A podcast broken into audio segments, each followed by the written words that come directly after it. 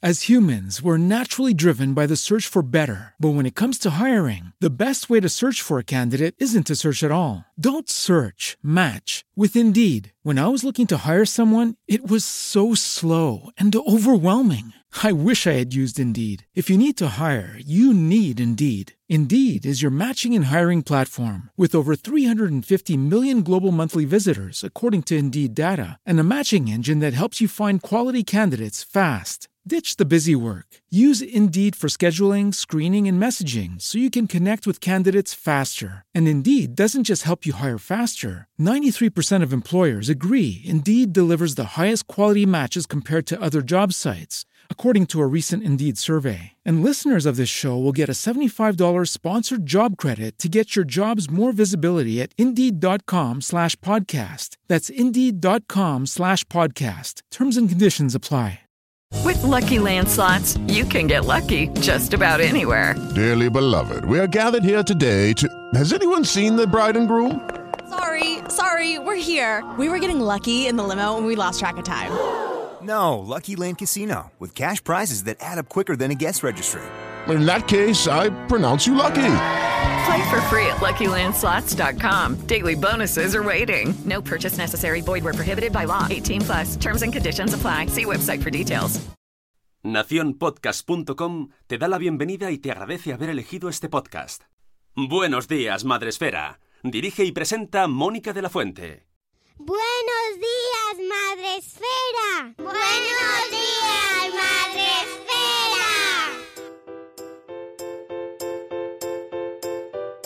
Buenos días, Madre Esfera. Hola amigos, bienvenidos un día más a vuestro podcast eh, Encerrados en casa. Tenemos la oportunidad y el privilegio de poder seguir trabajando, aunque sean estas condiciones un poco fuera de lo normal, muy fuera de lo normal.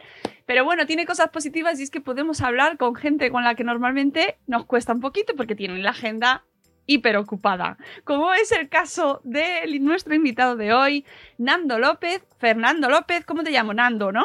Nando, Nando López, exacto. Nando. Nando.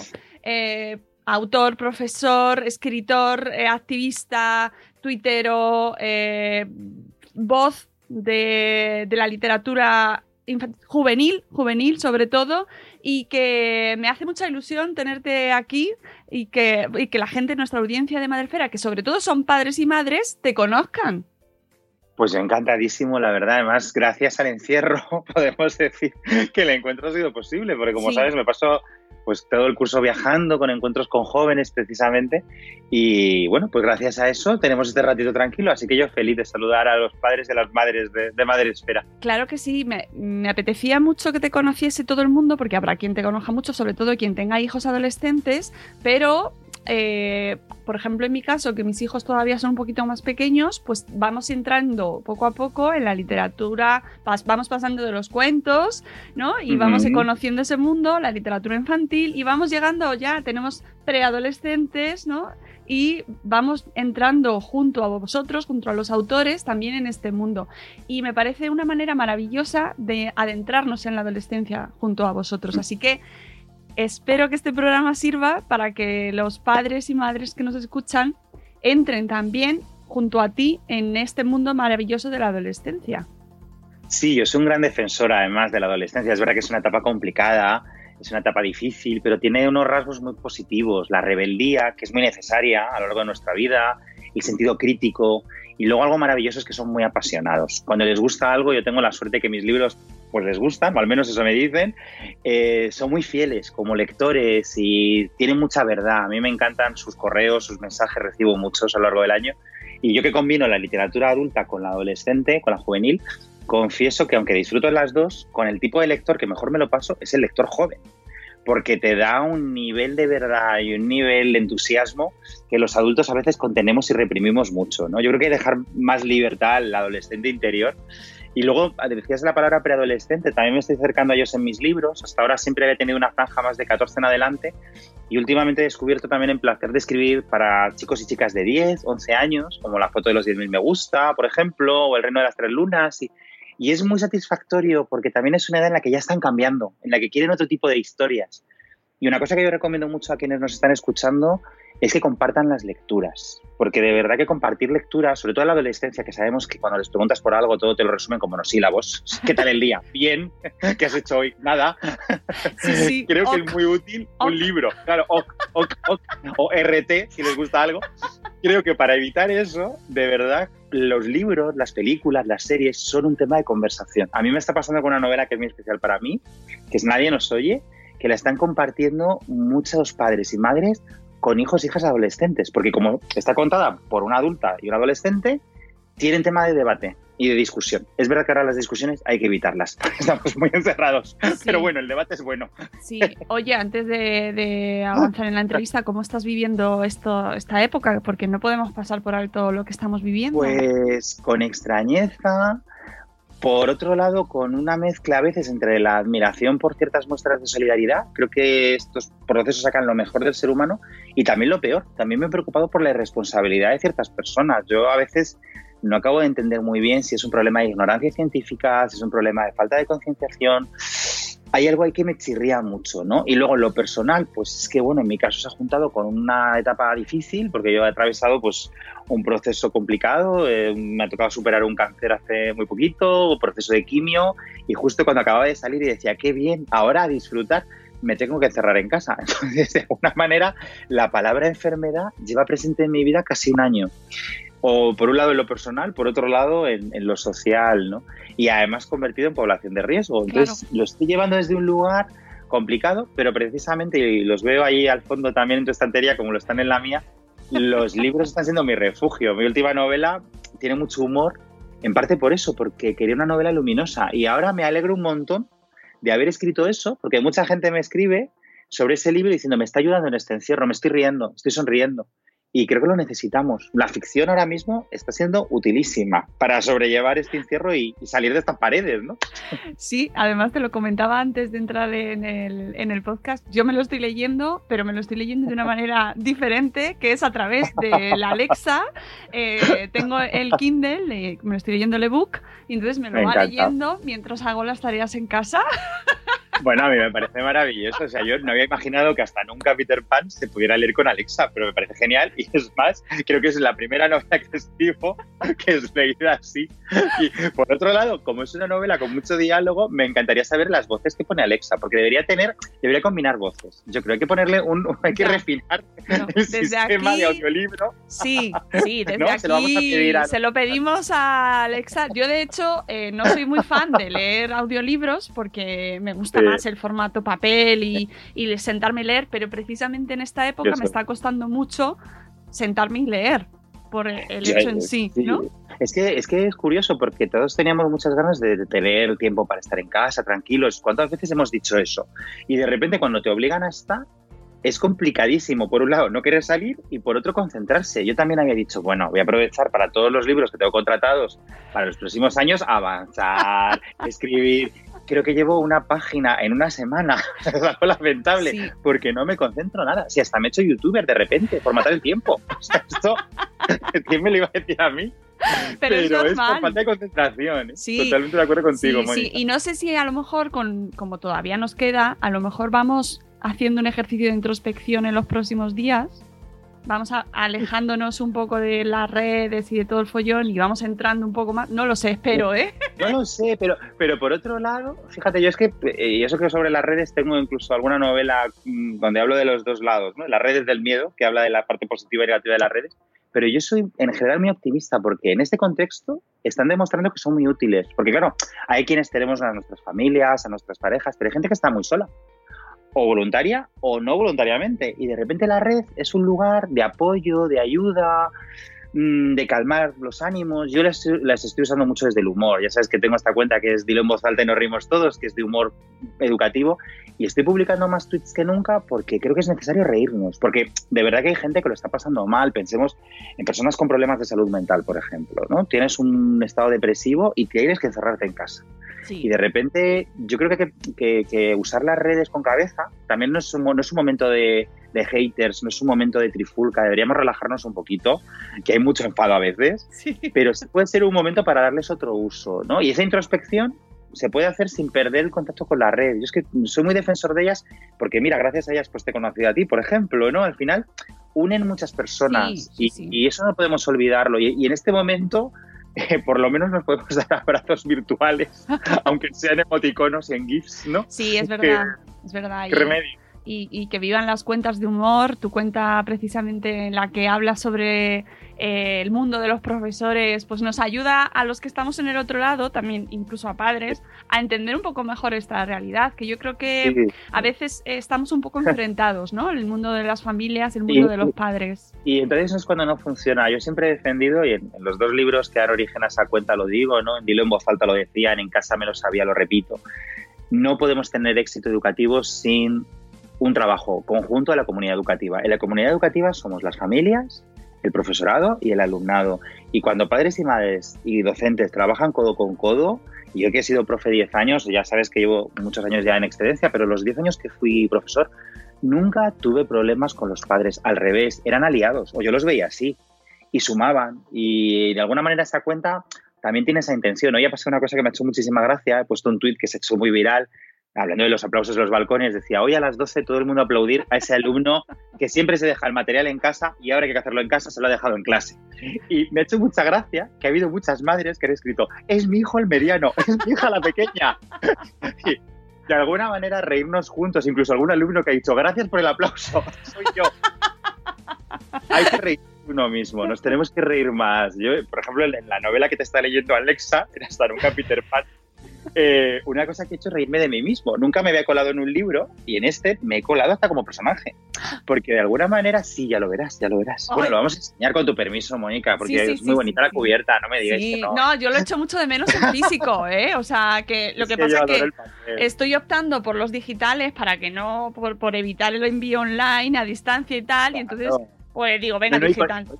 Y porque querías probar la aventura de que te lea Alexa, confiésalo.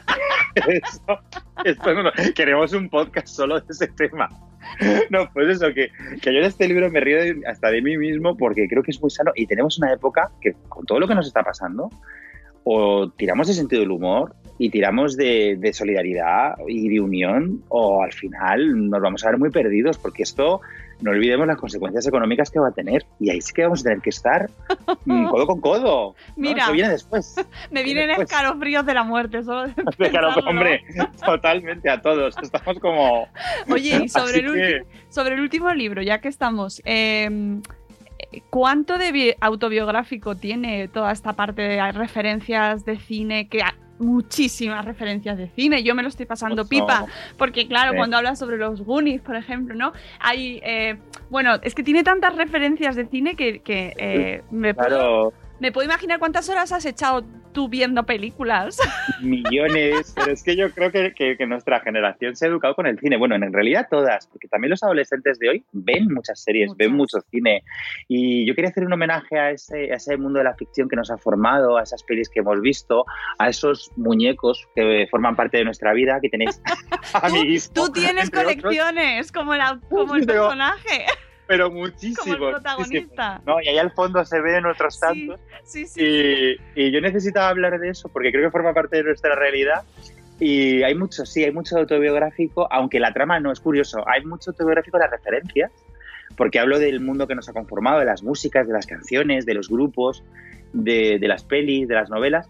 Pero luego la vivencia del personaje es completamente inventada. Lo que sí me apetecía era hacer un contraste entre alguien de cuarenta y pocos y cómo fue su adolescencia, esa que mitificamos constantemente con que hicimos la EGB, que parecía que yo era un parnaso cultural, y la adolescencia, la adolescencia hoy, ¿no? Cómo es tener ahora 15 años.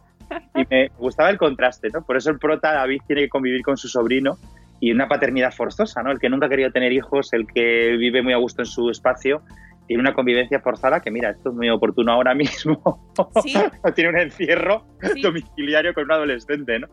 Y sí, sí, hay, mucha, hay muchas referencias y me he reído mucho de eso y de, de esta generación que coleccionamos juguetes, que coleccionamos legos, que hablamos de los Goonies o de la princesa prometida, que vamos a los restrenos o que de repente estrenan Frozen 2 y hacemos cola antes que los niños, ¿no?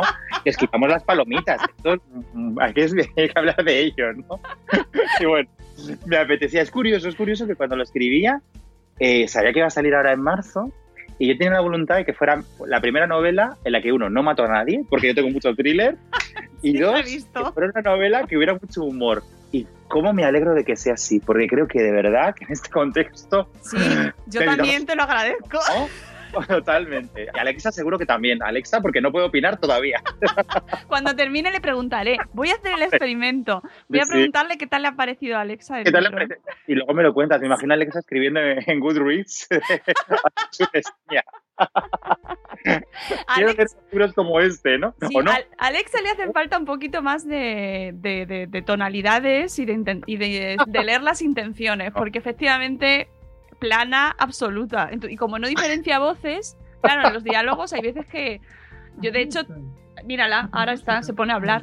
Ya, ya está contándonos.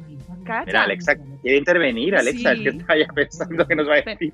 Mira, de verdad. Y eso que, al final te toca volver a mm, escuchar ciertas cosas porque no, no te ha quedado claro. Por eso a mí me fallan los audiolibros en ese sentido, porque te falta, falta lo que pones tú, un poquito.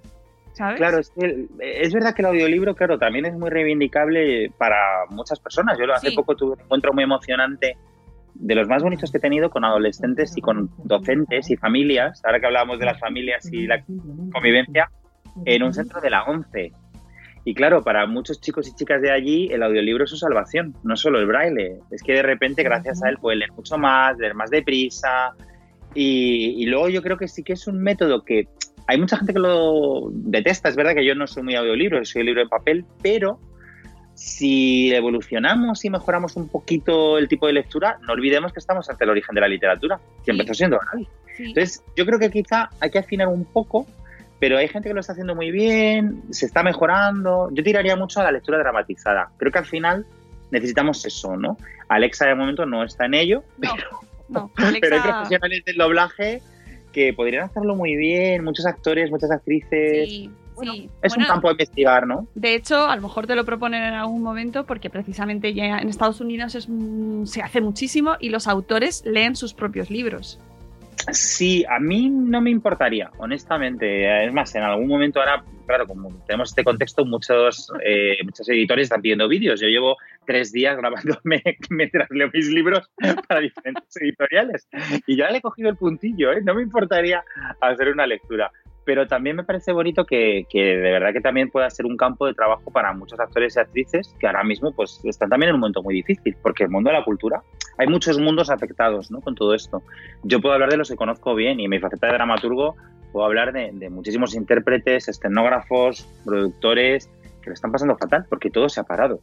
Y, es gente que, pues los actores siempre pensamos en los que ganan mucho, pero los actores que no ganan tanto, que no son tan conocidos, que son auténticos currantes del día a día, lo están pasando muy mal. O sea, este momento es muy duro. Entonces, toda iniciativa que pueda servir para generar empleo, bienvenidas sean. y a todos los que nos escucháis, haceos con los libros de, Nando, que tiene, tienes además mogollón, es que eres muy prolífico, escribes un montón. Es que hay muchas historias que me inspiran, yo siempre lo digo, parto siempre de cosas que me pasan o de situaciones, y luego hay algo muy bonito, y esto tiene que ver mucho con mi parte juvenil, que, me escriben muchos lectores contando mis historias. Mm. Y eso es maravilloso. Yo eso no lo puedo agradecerlo bastante. Gente que te dice, quiero que cuentes mi historia. De ahí han salido varias novelas. Y en parte, en, hasta en un Peter Pan, hay un par de situaciones que nacen de ahí. Yo, una cosa que no había contado nunca, aunque he hablado mucho del bullying y del acoso, nunca había hablado de la figura del acosador. Siempre lo he contado desde el otro lado, el lado de la víctima. Pero ¿qué pasa con quien acosa? ¿Qué hay detrás del acoso? Porque al final si queremos erradicarlo, hay que ir a la raíz. No vale solo con proteger a la víctima o encima a veces algo peor culparla casi, ¿no? De porque no has denunciado a tiempo, porque no lo has dicho. No, no. Vamos a ir a la raíz. ¿Por qué acosa quien acosa? Y yo siempre parto de una teoría que salvo un 0,5% de psicópatas, que debe haberlos en todos los ámbitos, ningún adolescente, ningún niño se levanta pensando, hoy voy a destrozarle la vida a un compañero, hoy voy a destrozarle la vida a un profesor. De verdad que no. Cuando eso pasa es porque hay muchas más cosas detrás. No se trata de justificar el acoso, nunca. Pero si queremos resolverlo, hay que ir a la raíz. Y hay que atender a esa persona que está ejerciendo la violencia, por un lado aislarla en cuanto a la violencia, que se ve en minoría, y por otro lado ayudarla para salir de la violencia. ¿Por qué está ahí? ¿Por qué está instalada? Si permitimos que siga instalada en el odio, ese odio al final va creciendo y se convierte en un adulto que odia. Esto es muy complicado, ¿no? Y, de alguna manera en, en, Peter Pan, en esta novela, me apetecía entrar ahí, ha sido duro entrar ahí, y lo he hecho porque un adolescente me escribió y me dijo, ¿por qué no hablas de esto? Porque yo he sido acosador y me arrepiento mucho. Ahora me arrepiento mucho. Me lo escribió un chico de 17 años, que para mí es uno de los correos más valientes que he recibido. Hay que ser muy valiente para decir algo así, para pedir perdón. Además me contaba cómo se había disculpado con la persona, cómo había tratado de arreglarlo y cómo me decía, yo creo que toda la vida me va a perseguir esta culpa. ¿no? Y bueno, pues de alguna manera sentí que había que hablar de eso desde ese lugar. Y es, es la parte más oscura del libro, luego hay una parte mucho más luminosa, pero esa parte también quería abordarla y nace así. Por eso quizás soy tan prolífico, ¿no? Y ahí quien quiera que mire mi página web, que están todos los libros y elija género y estilo. Pero como siempre digo, que lean a mí, a quien sea, pero que lean, ¿no? leer ahora mismo no solamente es un refugio y una salvación, sino que yo creo que siempre es necesario.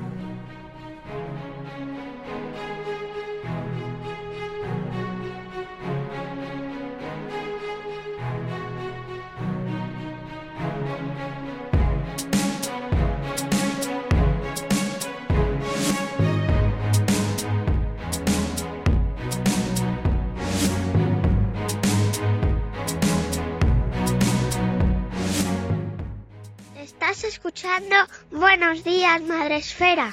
Y recuerda, quédate en casa.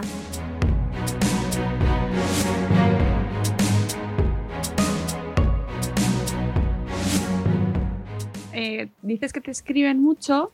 A mí me interesa eh, qué hacemos mal los padres o qué hacemos mal.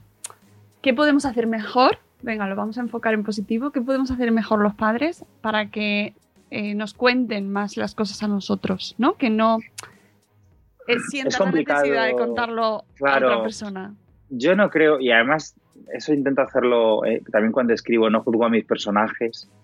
Y fíjate, este tema se habla hasta en un capítulo. Para hay un momento donde un personaje le pregunta a otro qué puedo hacer ¿no? para ello.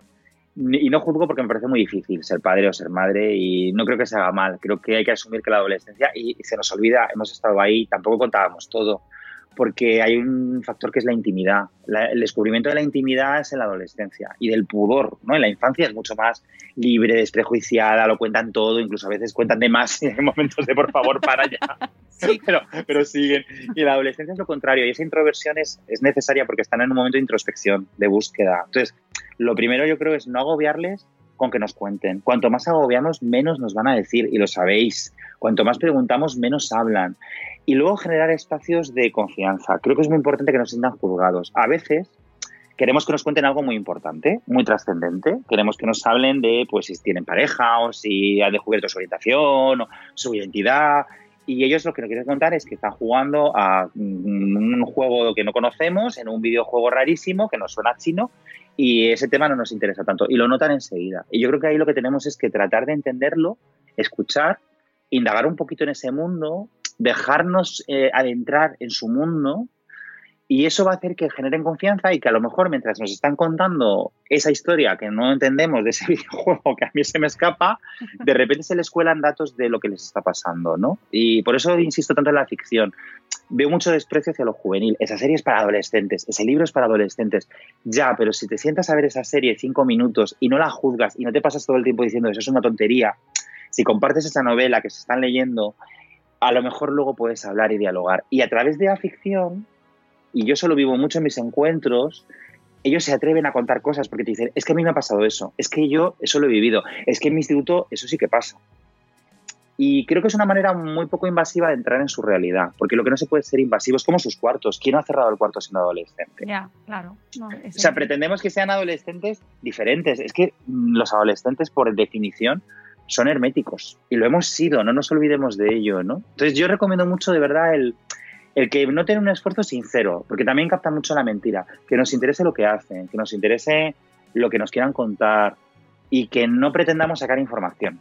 En el momento que detectan a nosotros al personal de la Gestapo, se cierra. Es así. Y luego no juzgar, no juzgar, comentar, hablar. También creo que ayuda mucho la sinceridad por ambos lados. También a veces queremos que haya comunicación, pero como adultos no somos sinceros, ocultamos cosas. Creo que es mm, eh, la vulnerabilidad, por ejemplo, mostrarla. Si estamos mal, estamos mal. Si estamos estresados, estamos estresados. Creo que falta comunicación emocional, pero insisto, esto no es un juicio a ninguna familia porque me parece muy complicado. Creo que es muy, es muy fácil aconsejar cosas, ¿no? Luego el día a día. Claro. ¿Qué te voy a contar, Mónica? Pues depende de muchas cosas, ¿no? no, pero tienes una posición eh, bueno, pues diferente también a la que podamos tener padres, madres, ¿no? Que los vemos a nuestros hijos desde otro lugar y tú desde, tu, desde tu rol ahora mismo, ¿no? Eh, tienes una posición de espectador y, estás hablando mucho con ellos, ¿no? Entonces también me interesa mucho mm. desde tu perspectiva, en ese sentido, cómo les podemos ayudar, ¿no? A, a los padres que no saben cómo mm. plantearse. Sí, yo, siempre recomiendo este tipo de cosas porque a mí también como docente me han servido mucho. Como profesor también tienes que ganar un espacio de confianza y es difícil. Y en mi caso confieso que lo había. Y lo había desde ese lugar. Yo, por ejemplo, era profesor de literatura. Lo primero que hacía era preguntarle sus gustos literarios. Y no los juzgaba. A lo mejor me decían libros que yo por dentro sentía como que me recorría una cosa terrible por el cuerpo. pero yo ponía la cara de qué bien, ¿no? Era como, bueno, estás leyendo. Y mi, mi labor ahí era conseguir que leyeran otras cosas. Es decir, vale, eso estás leyendo eso, pero vamos a ver si conseguimos que te guste esto otro, ¿no? Ahora, si desde el principio tú pones cara de asco, de, pues eso no es literatura, al final, ¿qué te van a contar? Nada. Por eso hablo mucho del no juicio, de la escucha paciente, del diálogo a partir de su propia realidad. Pues si les gusta el deporte, vamos a hablar de ese deporte. Si les gusta la música, vamos a hablar de esa música. Vamos a tratar de compartir un libro. Vamos a contarles a lo mejor algo de nuestra propia adolescencia creo que, y, luego otra cosa, tratarlos como adultos. Tener muy claro que la adolescencia no hay que tratarla de una manera especial. Mm, yo creo que ni la infancia, ¿eh? en realidad. O sea, yo creo que hay que tratarlos con naturalidad. El, adolescente rechaza la condescendencia, la moralina. Hay que tratarlos como adultos, aunque pensemos, hay lo que te queda, pero, pero, ya pero vamos a comernos ese pensamiento, ¿no? Es como cuando te vienen con el primer amor y el primer desamor y hechos polvo y alguien le dice, bueno, te quedan muchos. Ya, pero es la primera vez. es que tienen todo el derecho a ponerse mil canciones tristes y a llorar muchísimo. y tenemos que estar al lado, pero, pero no juzguemos eso, no, no minimicemos sus procesos, ¿no? Y, luego, pues por contarte una anécdota positiva sobre el poder de la ficción. Yo tengo una relación ahora muy bonita por, por redes sociales y estuvo además en la presentación de la novela, del último libro, y me hizo mucha ilusión, con un chico que fue muy ayudado por su madre en un momento muy difícil de su vida, estaba muy perdido, tenía un problema de identidad, aunque ni siquiera era consciente de ello. Su madre le regaló un libro mío, La Edad de la Ira. Yo no hablo en ese, en ese libro de la realidad trans, hablo de la realidad LGTB en general y más bien de la homosexualidad. Pero aún así su madre se lo dio, porque le dijo, yo creo que tienes un momento de rabia y de ira, como en esta novela, ¿no? que se llama así, La de la Ira. Se lo regaló, se la leyó y le dijo, mamá, creo que es verdad y que me está pasando algo. Creo que soy un chico. Es un chico trans. Lo descubrió leyendo ese libro porque notaba que como el prota Marcos, él no encajaba. Yo recibí un correo de este chico con una foto con su madre. Estaban su madre, él y los dos sostenían el libro. Y me contaban esta historia. Yo no te puedo expresar la emoción que sentí. Eh, hoy en día con este chico mantengo el contacto, es un chico súper feliz, se ha encontrado a sí mismo, es pura sonrisa siempre y, tanto con él como con su madre tengo mucho cariño porque para mí son una prueba de que sirve escribir, de que merece la pena. Y lo que decía antes, que a veces un libro es una puerta a un diálogo. Y aquí fue la madre la que dio el paso. Léete esto a ver si te ayuda. Y me parece maravilloso, ¿no? O sea, que yo hay un aplauso para esa madre y para todas las que tratáis, ¿no? Día a día de comunicaros, porque es muy difícil comunicarse con adolescentes, ¿verdad? Y también ellos tienen que hacer el esfuerzo. Yo, nadie nos oye, lo titulé así esta novela, porque es una novela en la que hablo de que es verdad que ellos se quejan mucho de nadie me escucha, nadie me entiende, pero yo siempre se lo digo a los encuentros, ¿cuántas veces intentáis de verdad que os entendamos? Y es muy curioso porque eh, en esos encuentros son muy sinceros y te dicen, no, es verdad, no lo intentamos. O sea, que yo también trato de removerles un poquito y que se den cuenta de que nos tienen que ayudar. Si no, mm, esto es bidireccional, no, no, no puede fluir. Mm. Eh, y además los personajes de tus libros tienen una cosa muy buena y es que nos podemos sentir eh, muy reconocidos con ellos porque están aquí, es decir, no te vas a un instituto en Massachusetts con Cindy y Thomas. Claro, es que yo respeto mucho a los autores que hacen eso, pero a mí Sidney y Thomas me interesan bastante poco. Y sin embargo, Paula y Tony me preocupan mucho más. Es que yo creo que, que la ficción nos puede ser, de verdad, puede ser muy entretenida, puede ser muy emocionante sin necesidad de recurrir a exotismos a veces innecesarios. ¿no? Yo sí que me he ido a lugares lejanos en la fantasía, por ejemplo, el Reino de las Tres Lunas y el Reino de los Tres Soles, que son para lectores de 12, 13 años, porque sé que a esa les encanta lo fantástico, les encanta la aventura, porque me lo he pasado muy bien y puedes contar de otra manera, ¿no? más simbólica, temas que en el fondo trato en mis otros libros. Pero cuando hablo de la realidad, es que me parece que tenemos la obligación como escritores de retratar la realidad que estamos viviendo, de alguna manera. O yo lo siento así, ¿no? Yo soy muy galosiano me parece que tenemos un mundo en el que pasan tantas cosas que es una pena no contarlas. Están cambiando su forma de comunicarse, está cambiando su manera de, relacionarse. Mira, voy a coger, que lo tengo por aquí, no me voy, ¿eh? aquí entre mis juguetes, ahí se me ha caído el grillo de Mulan, qué terrible. Ahora lo tengo que buscar, aquí está. Para que veáis que no miento, ¿eh? Aquí está el grillo. Madre mía. qué terrible. Bueno, este... luego os enseño más. Es de las redes del miedo tiene algo muy peculiar y es que está contado a través de las redes, de las capturas de Instagram, de Spotify, de sus personajes. Y de alguna manera, para mí era importante también contarlo así, aparte de a través de las palabras de ellos, porque quería que como adolescente te reflejes, pero para los adultos puede ser una manera curiosa de acercarse a cómo se comunican ahora nuestros hijos e hijas y, o alumnos y alumnas. ¿Qué ha cambiado? Y claro, para eso no necesito irme a, como te decías, a Massachusetts, que me ha encantado, o, a Alaska, o a ningún otro sitio. Para eso me puedo quedar tranquilamente donde yo vivo y hablar de la realidad de nuestros adolescentes, ¿no? Que es igual de compleja que la de cualquier otro sitio. Entonces, sí, me gusta mucho mirar alrededor, ¿no? Sí, se nota y, y se agradece ojo, que a mí me encanta la fantasía y me puedo y me emociono con una serie como Euforia y, y, hago y podemos hacer nuestros los sufrimientos de esos adolescentes. Pero es verdad que eh, es muy cercano, ¿no? Tus personajes son muy cercanos y podrían estar aquí al lado nuestro. Sí, pero forma parte de lo que me ha definido a mí como escritor, porque al final cada uno busca su voz.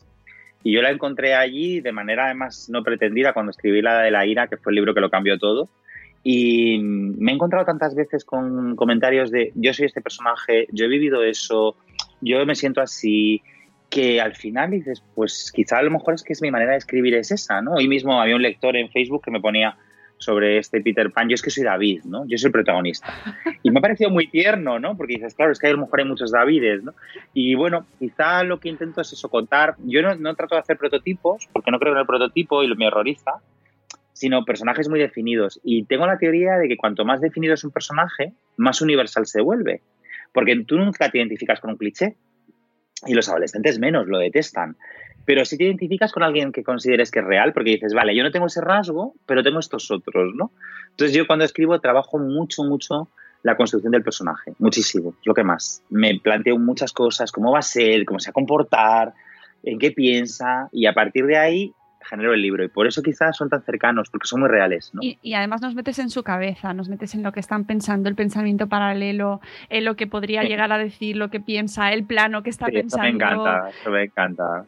Me encanta jugar, porque tenemos eso todo el rato, ¿no? Lo que decimos, pero por debajo estamos pensando en lo que podíamos haber dicho y por qué dijimos lo que dijimos y por qué no decimos, ¿no? De alguna manera eso me gusta, ¿no? Y luego en, el caso de, de Hasta nunca Peter Pan había un tema que me, me apeteció contar, que era el de las bifurcaciones vitales, ¿no? ¿Cuántas veces en la vida tienes varios caminos y tomas uno?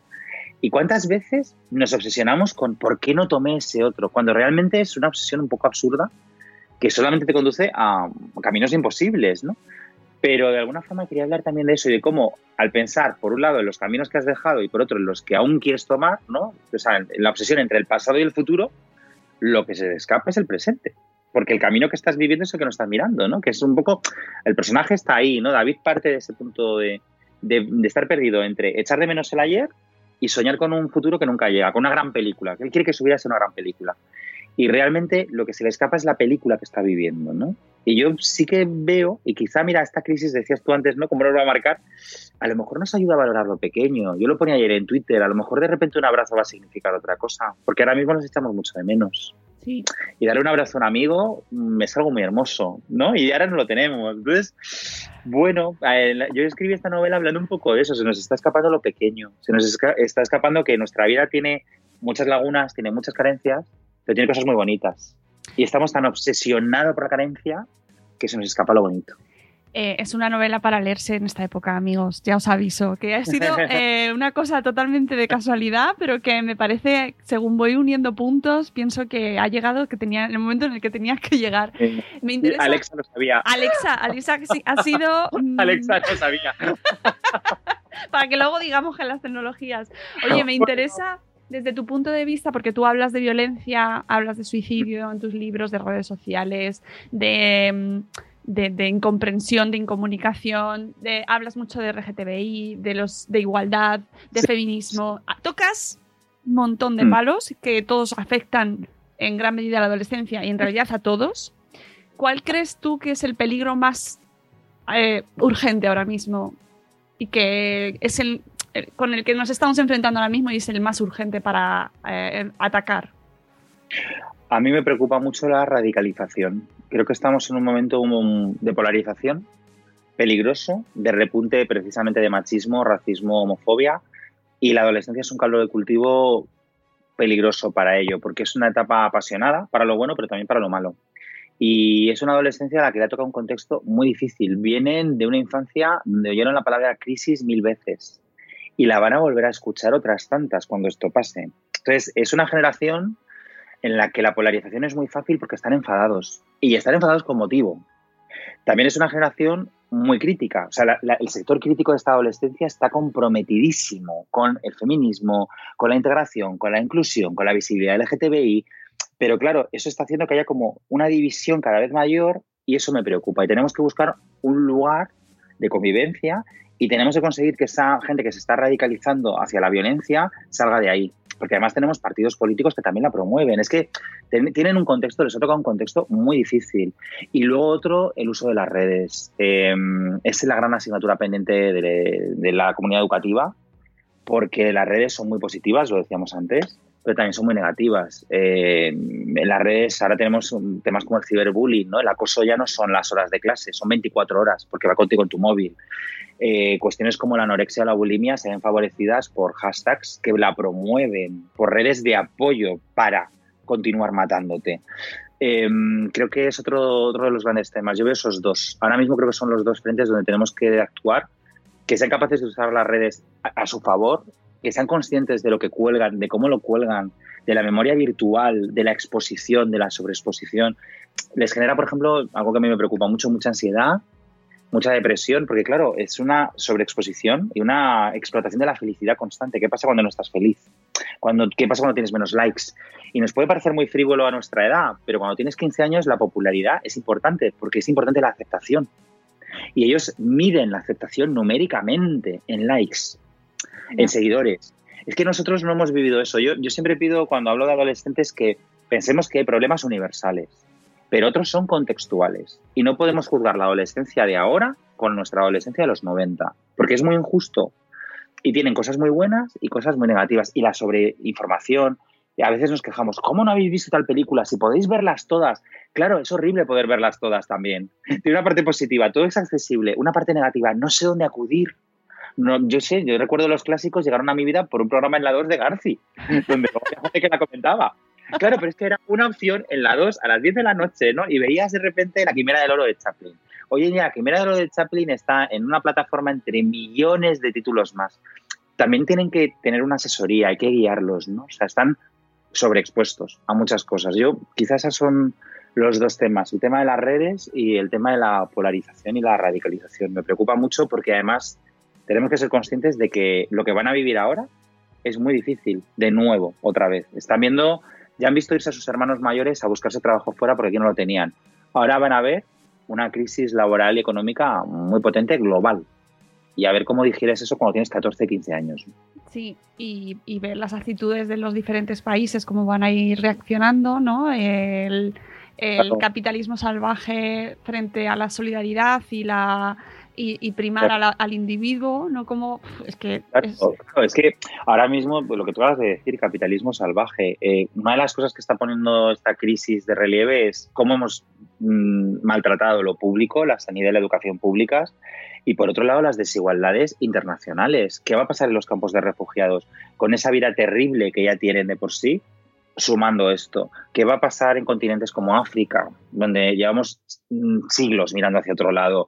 ¿Qué va a pasar en ciertas zonas de América del Sur, donde no tienen los medios que nos gustaría que tuvieran? O sea, por otro lado, estamos descubriendo que tenemos una sociedad muy egoísta, muy, muy egoísta. Y quienes estamos en países como el nuestro, con sus carencias, pero con una vida más o menos cómoda, no sé si somos conscientes del mal que esto puede causar en otros lugares, que estamos de verdad obviando, llevamos mucho tiempo obviándolos, ¿no? A mí eso me preocupa y, y yo creo también que esta adolescencia yo los defiendo mucho, por eso es más consciente que nosotros de estas cuestiones, lo es mucho más, no es una casualidad que de repente aparezca una chica que se llama Greta y que defiende el cambio climático. Y también recibe muchas críticas, yo creo que porque es muy joven y porque es mujer. Y se junta el odio a la adolescencia y el machismo, y se junta todo.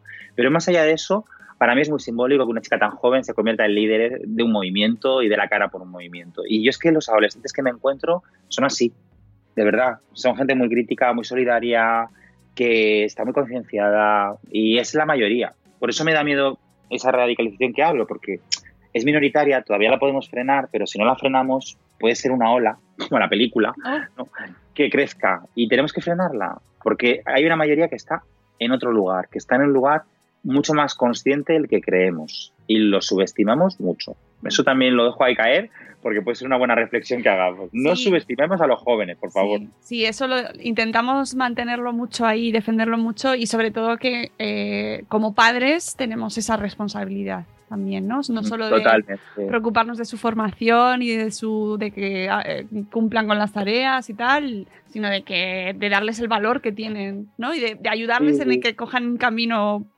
Sí, y autonomía. Lo que tenemos que favorecer es la autonomía. es complicado, ¿no? Cómo hacerles autónomos, responsables. Pero yo creo que si sienten que confiamos en ellos y en ellas, es más sencillo, ¿no? Madre mía, qué de retos y, más, yo no sé cómo nos va a afectar, pero en este momento en el que estamos viviendo, que estoy segura, Nando, que va a afectar también a nivel de ficción, de que van a salir de aquí muchas cosas de este, de este momento, cómo va a afectar en las películas, en libros, eh, a muchos niveles. ¿no? Ahora mismo no, tengo muy claro cómo, pero a ver, lo pensaba esta mañana que es imposible que no contemos esto o que no aparezca, ¿no? Y muchas reflexiones que se están quedando ahí a muchos niveles, ¿no? El, mira, eso pasaba en, en, esta última novela hay un momento donde el protagonista se queja de sus amigos, como que siempre se cuentan lo mismo y está cansado de ciertas rutinas y de repente hay un capítulo donde dice ya, pero es que son mi apoyo y siempre lo han sido y siempre han estado ahí. A lo mejor el aburrimiento también forma parte de lo que nos une y creo que ahora mismo está pasando, no sé si hemos valorado tanto la amistad como ahora, ¿no? El, en el momento en que de repente una llamada ilumina un día, porque tienes a un amigo o una amiga ahí al lado y y la amistad y el encuentro. O sea, yo creo que los brindis que hagamos en cuanto nos podamos reencontrar van a ser muy sinceros, ¿no? El, el compartir unas cervezas, el, el, compartir una tarde en el parque, el pasear. Lo pequeño se va a volver muy importante. También nos estamos dando, cuenta a lo mejor de que hemos sostenido nuestra vida en un consumismo salvaje, tú lo decías antes, ¿no? En, en objetos. Y ahora mismo yo creo que cambiaríamos todos nuestros objetos. Bueno, yo mis juguetes, ¿no? Que conste, o sea, yo el grillo no lo suelto, pero salvo el grillo de Mulan, posiblemente lo demás sí por estar con mis amigos ahora mismo, no tengo ninguna duda, o por estar con mis padres mm, una tarde, ¿no? Que ahora mismo los echo mucho de menos, llevo sin verlos casi un mes, como todos, y uff, qué difícil, ¿no? A mi abuela, que la tengo en Jaén, con sus 88 años, y la llamo todos los días, pero tengo unas ganas de verla físicamente y de subirme a un tren e ir a Jaén y creo que nunca me volveré a quejar de, jo, es que Jaén otra vez, el viaje, organizarme, la agenda. Uf, de repente las prioridades han cambiado. Sí, antes leía en Twitter una frase que me ha gustado mucho, que la comentaba alguien, no sabíamos lo felices que éramos ayer. ¿no? Totalmente, totalmente. No éramos conscientes de lo que teníamos, ¿no? Y esto te pone en un lugar donde te obliga a serlo a muchos niveles. Y por otro lado, a decir, ¿cómo quiero seguir viviendo? Yo, yo espero que sí saquemos un aprendizaje, ¿no? Sería muy triste que no. Ya no solo en la ficción, sino en el día a día, de, valorar otras cosas. De... También leí otra cosa que me interesó mucho. Alguien decía, espero que nunca más juzguemos por encima del hombro otros oficios. Porque ¿qué sería de nosotros ahora mismo sin, no voy a hablar solo del personal sanitario que, que está dando la vida, pero ¿qué seríamos sin reponedores, transportistas, cajeras? Es la gente que está sacando adelante esto y que se está jugando el tipo ahí en la calle y hay un clasismo horrible instalado en esta sociedad. Entonces, ojalá esto cambie y ojalá decidamos que a lo mejor hay que pagar más a los científicos que a los futbolistas, con todo mi cariño para los futbolistas. Sí, sí, pero que vamos. Pero, y ojalá valoremos más la ficción cuando alguien te dice, la ficción, da, la cultura debería ser toda gratis. Ya, pues que quienes hacemos cultura vivimos de ello, ¿no? Y ahora mismo la cultura está siendo otro apoyo. ¿Qué haríamos si las pelis que estamos viendo, si los libros que estamos leyendo, si las obras de teatro que se están compartiendo gratis? Pues ojalá todo esto cambie, ojalá defendamos más lo público la próxima vez, que alguien nos diga que no necesitamos sanidad pública, porque sin ellos y sin ellas no estamos aquí.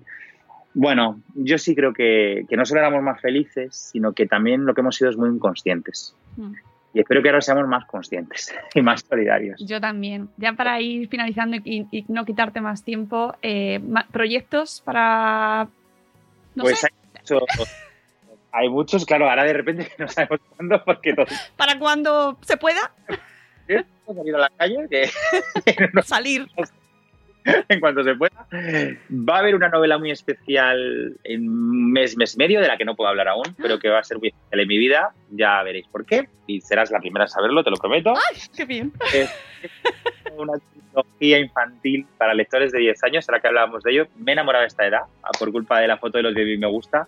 Son una gente maravillosa y les estoy escribiendo una trilogía de fantasía muy qué particular. Bien, ¡Qué bien! Feliz. Eh, estoy ya planeando cómo va a ser la, la, próxima novela adulta. Esa tardará por lo menos dos años porque va a ser un trabajo lento, pero estoy en ello. Y luego tengo una, una, novela muy especial para el año que viene, que es Nadie nos ve, que es una especie de secuela de Nadie nos oye.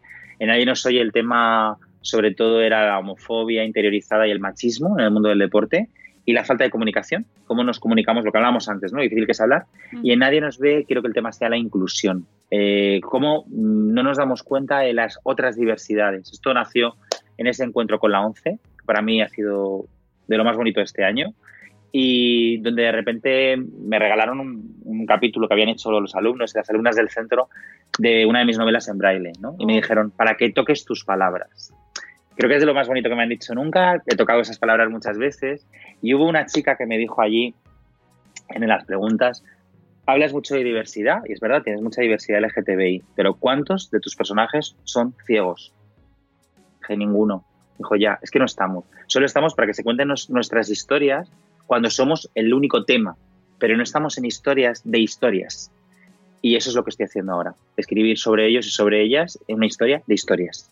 Y me ha despertado esa necesidad, se saldrá en abril del año que viene y, y estoy investigando muchísimo. Y me está siendo un proceso de aprendizaje personal, Mónica, maravilloso. Qué bien. Qué ganas, qué ganas de, de leerlo. Muchas Vamos. cosas, muchas cosas. qué ganas de que lo leáis. Con o sin Alexa, que lo mismo Alexa sería de lector habitual. ¿eh? Mira, no lo sé, no lo sé, pero bueno. Mientras tanto, ya veremos. Ya veremos. Ya veremos. Yo qué sé, Nando, yo qué sé. Esto, en estos momentos No sabemos. no sabemos nada. A los oráculos.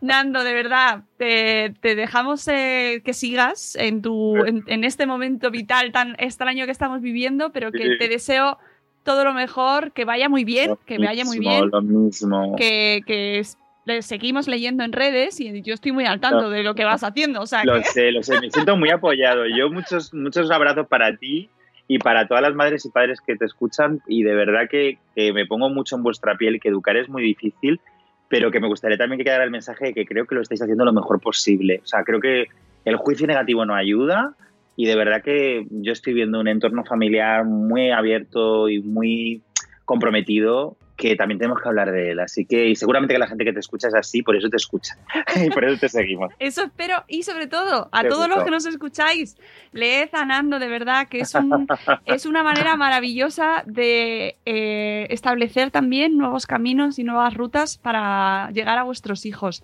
Eh, que no esperéis a que tengan 18 años para leerlos, que empecéis ya, que podéis elegir cualquiera de las novelas. Bueno, recomiéndanos, yo creo que la última, ¿no? Para este momento. Yo voy a recomendar hasta nunca Peter Pan porque además también la puede leer adolescentes. Sí. Porque el personaje de Unai les va a gustar y se pueden reír con lo perdidos que estamos los adultos. El otro día me lo dijo un chico que me hizo mucha gracia por Instagram, un chico de 16. Me estoy leyendo tu última novela y me hace mucha gracia pensar que estáis peor que nosotros. Sí. y creo que es verdad que al final perdidos estamos todos porque nadie tiene un manual para ser persona, ¿no? Al Sí. final. Es verdad, pues ya sabéis, recomendación del autor, eh, la última novela, eh, hasta, hasta nunca Peter Pan, ¿no? su- Subliminalmente, aquí está. Hasta nunca Peter Pan, subliminal, súper subliminal. Con su brillo encima. Muchísimas gracias, Nando, y Un te placer, seguimos leyendo. Ya le podéis encontrar en Twitter, en su cuenta, eh, tiene luego otras eh, subcuentas, pero su cuenta principal es Nando López en Twitter, y en- le podéis encontrar también en su web y en todos sus libros y en sus obras, que además también hay obras en YouTube. He visto obras de teatro también. eh, Sí, si buscan de mi la edad de la ira. van a encontrar todo, la de la ira, malditos 16, incluso una zarzuela. O O sea, sea que, busque, que me busquen en redes y que me pregunten si quieren y yo les paso los enlaces.